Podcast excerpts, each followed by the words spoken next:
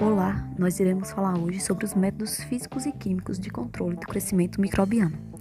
Bom, há cerca de 100 anos iniciou-se esse controle a partir de estudos feitos por Louis Pasteur e Joseph Leister, sendo aplicado à indústria, na área laboratorial e hospitalar. A escolha do método de controle microbiano depende do material e do nível de controle que se deseja obter.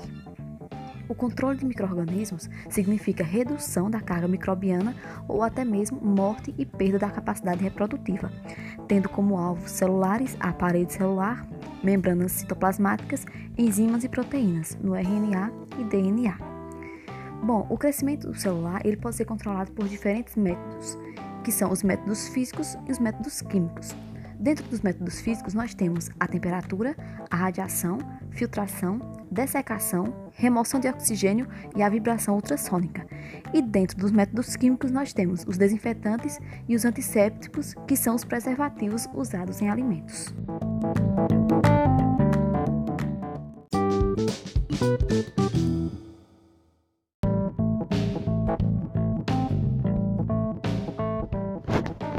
Métodos físicos. Os métodos físicos mais utilizados para promover a descontaminação, a desinfecção e a esterilização são o calor, as radiações e a filtração.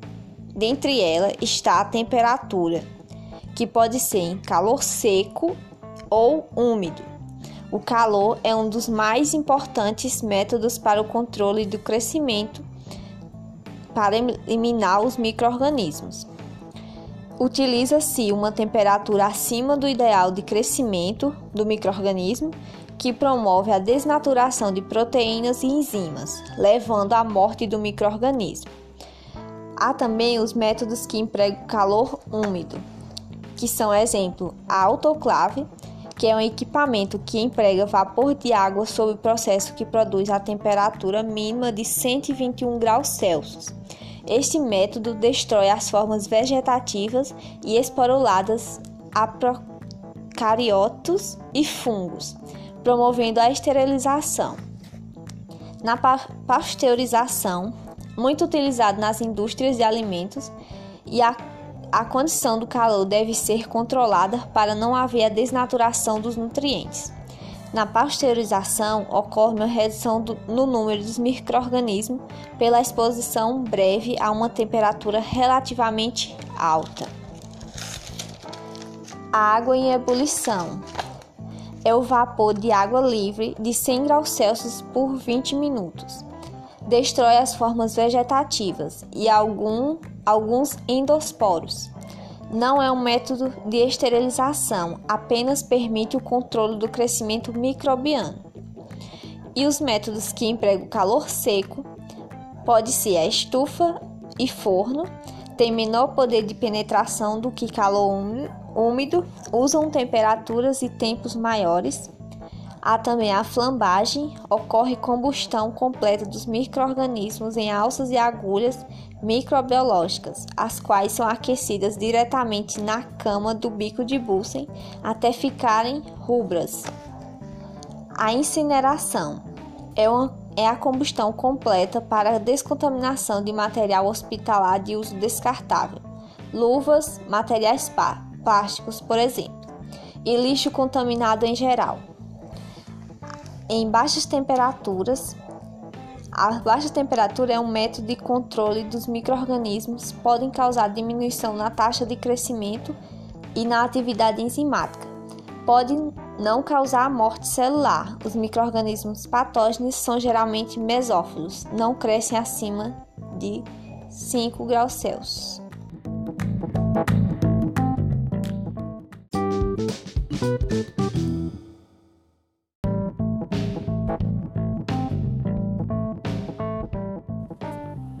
Métodos que empregam baixa temperatura.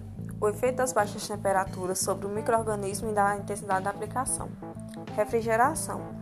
Nos microorganismos comuns de 0 a 7 graus Celsius, a taxa metabólica da maioria dos microorganismos é tão reduzida que eles não podem se reproduzir. A refrigeração comum tem mais efeito bacteriostático, entretanto, microorganismos psicotróficos crescem lentamente em baixas temperaturas, alterando o sabor dos alimentos após algum tempo. O método é usado para a preservação de alimentos durante período limitado de tempo. Congelamento.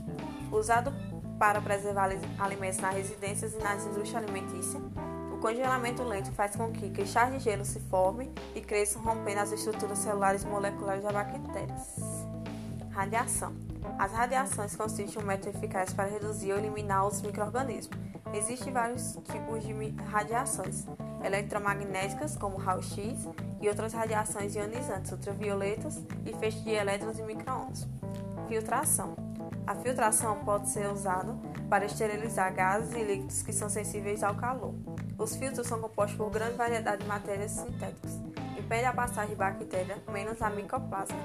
Entretanto, existem diferentes tamanhos de poros de acordo com o tipo de filtragem que se deseja. O uso da filtração é recomendado para materiais termoláveis em solução e descontaminação do ar. Dessecação. Os métodos que utilizam como princípio a dessecação removem a água e, como os microrganismos necessitam dela para o seu crescimento, esses procedimentos são eficazes para o controle do, do crescimento microbiano.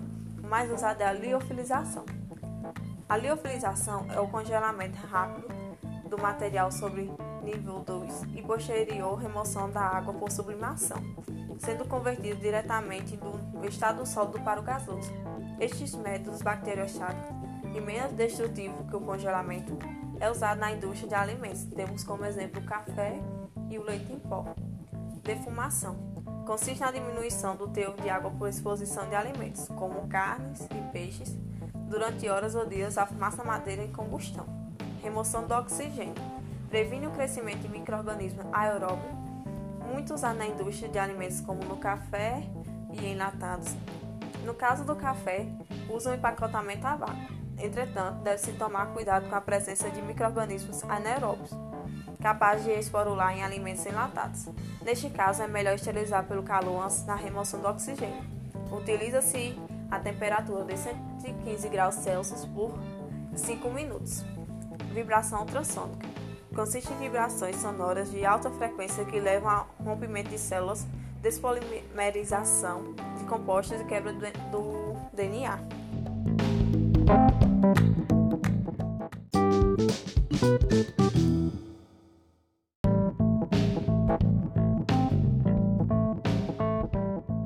Ok, agora eu vou falar sobre os métodos químicos. Bom, os métodos químicos são substâncias químicas de origem natural ou sintética usadas para eliminar ou inibir o crescimento dos microrganismos. A resposta dos microrganismos aos agentes químicos varia em relação a fatores como o pH, temperatura, presença de matéria orgânica, fase de multiplicação ou até mesmo a presença de outros agentes químicos.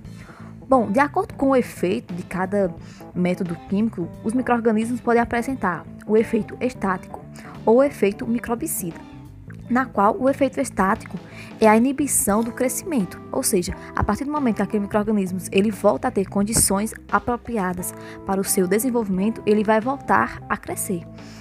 É, já o efeito microbicida ele acarreta a morte do microorganismo.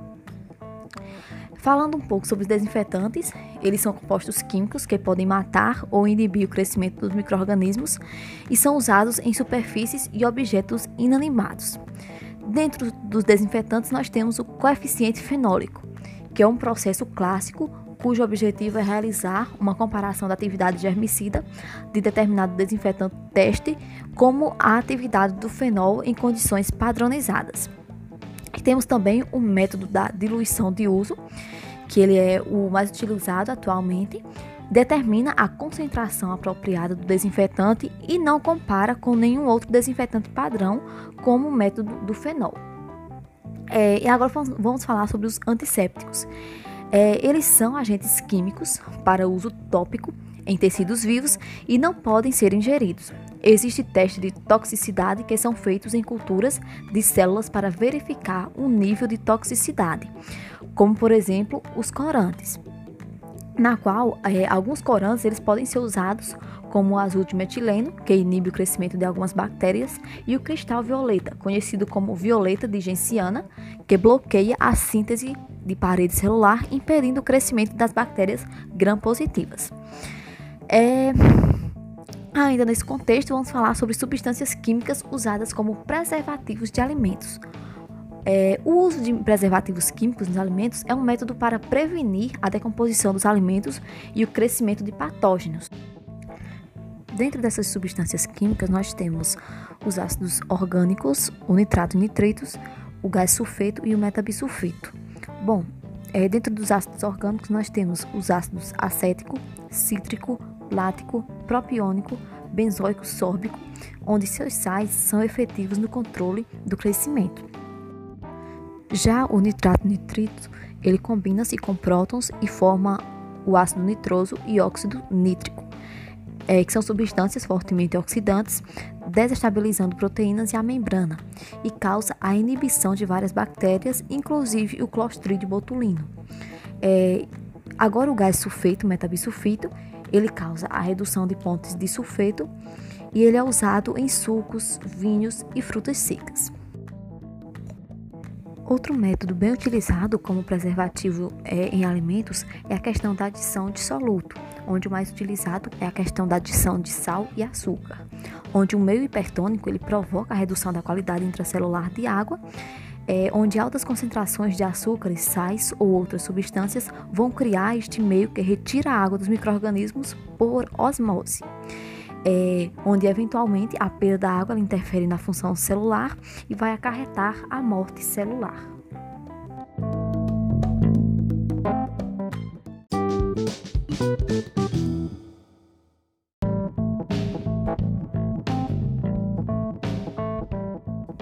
Gente, por hoje é só e até a próxima.